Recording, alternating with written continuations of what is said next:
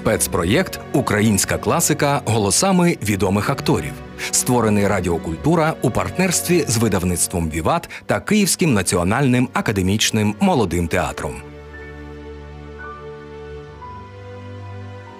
Фрагмент повісті Григорія Квітки Основ'яненка Конотопська відьма читає Ігор Портянко.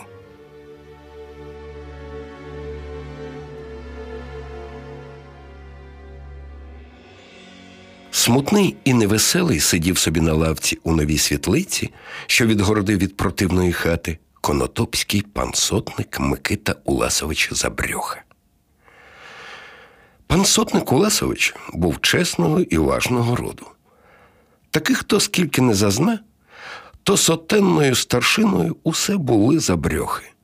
А діди і прадіди Микитови усе були у славному сотеновому містечковій конотопі сотниками. Так від отця до сина, так сотенство і переходило. От як і старий Улас Забрьоха, так і сотник Конотопський, як помер, і що то жалкувало за ним козацтво. Та таки і усі люди, і старе, і мале, усі плакали. А як ховали, так труну його несли через усе село на руках, мов дітського батька, та біля церкви й поховали, і добре на усіх обідах пом'янули. Як же відпили сорочини, і громада зібралася на пораду, кого начинити сотником, то усі в один голос так і гукнули. А кому ж будь? Уласовичу, Забрьощенку, якого на молодшого кати. От так то й настановили його сотником. І став він із Забрьощенка вже й сам Забрьоха. От він, поховавши батька, сюди-туди оглядівся. Аж вже йому годів 25. Нігде дітись, треба женитися. Треба дівки скати. Батько бо його старий Улас був собі скупенький. І коли було Микита, як озьме його за серце, стане батька прохати, щоб його оженив, то старий насупить брови, зерне на нього сторч та й скаже: нехай лишень виясниться. Бач, нахмарило, який тепер всякий такий син жениться. Бач, хліб дорогий, по п'ять алтин мішок, та й тісно нам буде, як тобі жінку озьмемо. Тільки і є що хата з кімнатою, та через сіни противна хата, та й годі. Де мені вас містити з дітворою? Що вже знаю, що так і обсипле. Нехай лишень опісля подумаємо. То було Микита почухається та з тим облизнем і піде. Тепер же як старий вмер, йому своя воля. Зараз, узявши противну хату, перегородив, от йому їй світлиця, їй простор. Далі став дівки скати і сів думати. Вже на яку то він не думав. Перш би то так, що йде. Зараз на Чернігівську протопопівну закинув. Та й сам злякався від неровні. Одної одежі на два воза не вбереш а намиста, кажуть, мірками батько відсипле. Та таки нічого. Там і богослови їли печені гарбузи. Так нашому братчику нічого туди квапитись. От він і спустився нижче. Перебірав, перебірав, думав, думав. Далі, як сплесне у доложки, як загомонить сам собі у хаті. Оце так, оце моя. Хлопче, сідлай мерщі коня. Чи зібрався, чи ні, мерщій наш Уласович сів на коня, і як затупотів, так тільки що оком його заздриш. Куди ж то він так потяг прутко? Еге, колись то, десь то на ярмарку, бачив він хорунжівну Олену. От що на сухій балці хутір, прозивається безверхий. Він, дивлячись, тоді дуже дивувався, що дівчина й молоденька, а купує борошна багацько. А як став розпитувати людей, так йому й розказали, що у неї нема ні батька, ні матері, а тільки самий брат. що вона хазяйка невсипуща, сама і около коров, сама і у полі, при косарях і при жінцях. А зимою у винниці сама догляда і все борошно скупує на винницю.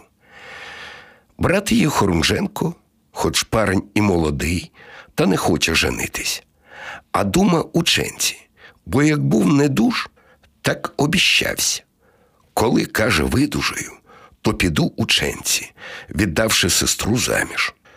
От і видужав, і дожида доброго чоловіка, щоб йому і господарство, і сестру віддати. І вже ні до чого йому діла нема. Усе тільки книжки чита, а Олена за нього усюди по господарству поворочується. От туди то потяг наш пан сотник забрьоха. Не взяв же його й чорт на вигадки. Чує кішка, де сало лежить. Одно те, що дівка здорова, молода, огрядна, чорнобрива, повновида, а худоби, худоби так батечки. Свій хутір, лісок, винничка, млинок, вітрячок, а скотини та овечок так нічого й казати. І все то їй достається. Затим то так наш Уласович і поспіша, що й коневі не дасть здихнути, і сам, не обідавши тридцять семисотих верст, і ще з гоном, не спочиваючи, переїхав. І як добіг до того безверхого хутора і устав з коня біля Хорунженкової хати, так так і хитається, мов п'яний. А я ж кажу, що він і не обідав нігде. Поздоровкавшись з паном Хорунженком і посідавши у хаті, от наші і розговорились промеж себе, і признались, що ще й батьки їх промеж себе дружили, то і їм треба не цуратись один другого.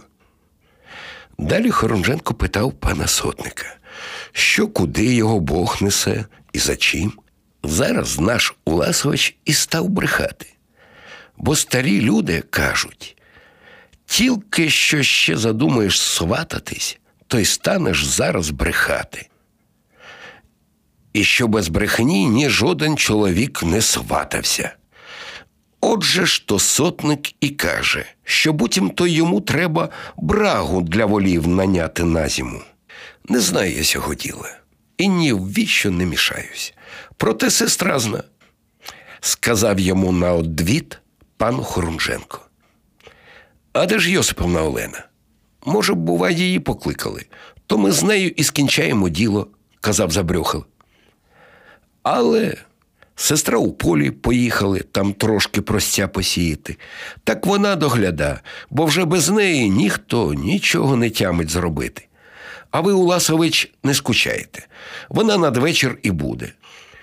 Поки вона вернеться, дівка авточує лиш слив'янки, то ми по кухличку по-другому вип'ємо. Та вже ви у нас, пане сотнику, і заночуєте, бо вже не рано, сказав Хорунченко. Панська воля, одвід дав Микита і радесенький собі. От як вицідали вони самотужки глек слив'янки, а далі і тернівки покуштували, чи трохи прибігла й наша Олена з поля. Бачить, що чужий чоловік. Зараз мотнулась, звеліла із ставка потягти карасів і загадала вечерю варити. Сюди, туди шатнулась і увесь порядок дала, що й на завтра робити, і кому, куди і за чим їхати. А далі одяглась таки любенько, як звичайно панниці, та ще й хорунжівні. До старенької плахти та почепила люстринову запаску одягла тож шовкову юбку та на шию дукат на бархатці та червоні черевички взяла, а на голову хорошу стрічку поклала та й вийшла і поклонилась пану Уласовичу низенько. Наш Забрьоха, як побачив таку панночку, що не тільки що зроду не бачив такої, та вона йому і не снилась така, та аж задрижав, і не тямить вже, що йому й казати. Та вже Хорунженко нагадав та й каже: Отже, пане сотнику, вам і хазяйка, радьтеся з нею, вона усьому голова. Так що ж бо наш Уласович? ні пари з уст. Далі прийнявся, мнявкав, мнявкав, та й начне провали, а кінча про голуби.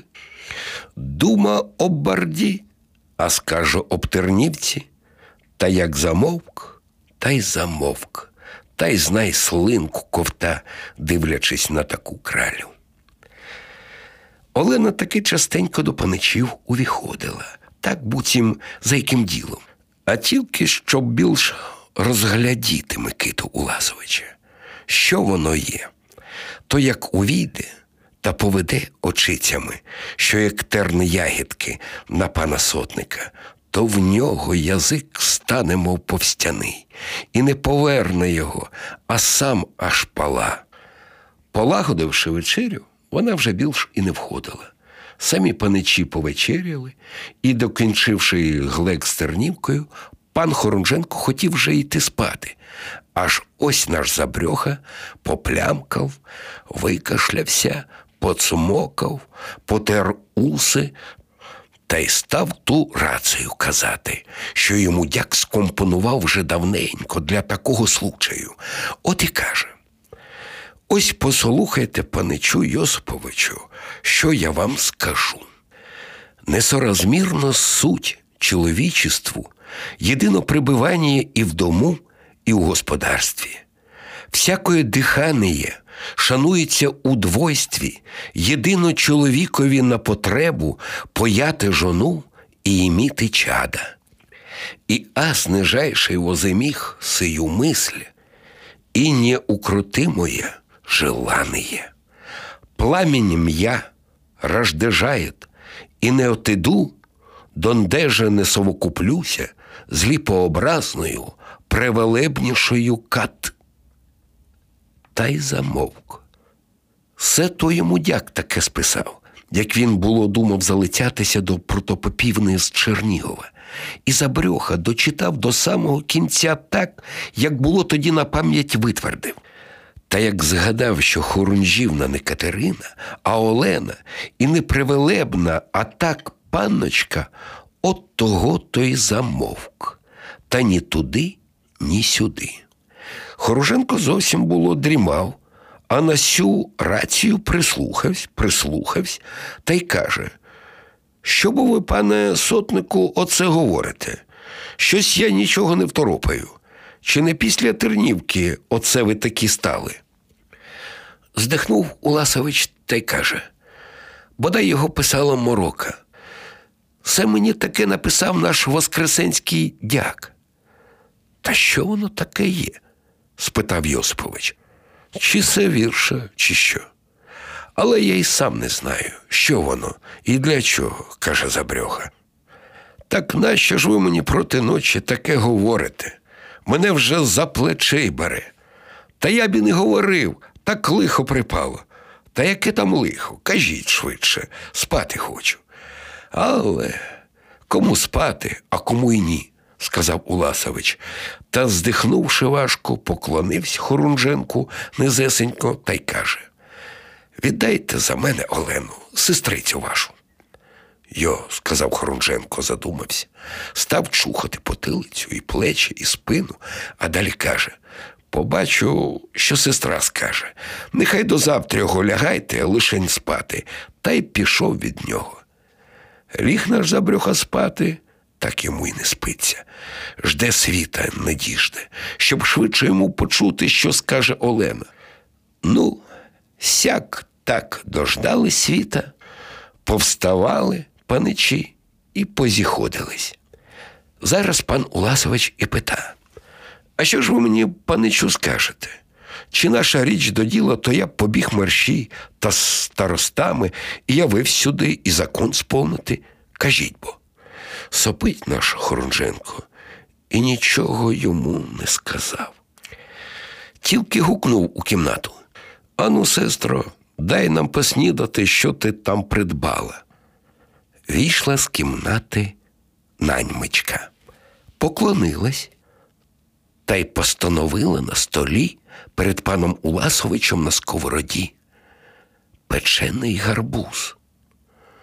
Як розглядів наш забрюха таку пинху, як скочить із-за стола, як вибіжить з хати, аж тут батрак вже й держить його коня, і вже осідланого він мерщій на коня та на втікача побиля хат.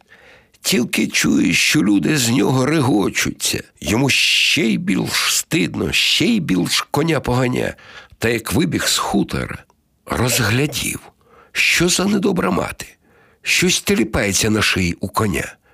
Коли ж дивиться вірьовка. Потягнув тую вірьовку, аж і тут гарбуз, сирий, причеплений, кинув його, аж геть. А сам за нагайку знай коня паня, знай паня, одно те, що сором, а тут і такої дівки жалко. Та ще ж ні ївши, ні пивши. От вже наш Уласович і додому з гарбузом так біжить, як біг до дівки, думаючи рушники брати. І самому лихо, і кінь морений.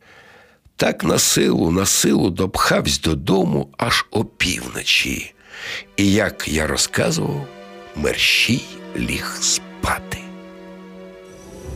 Ви слухали фрагмент повісті Григорія Квітки Основ'яненка Конотопська відьма.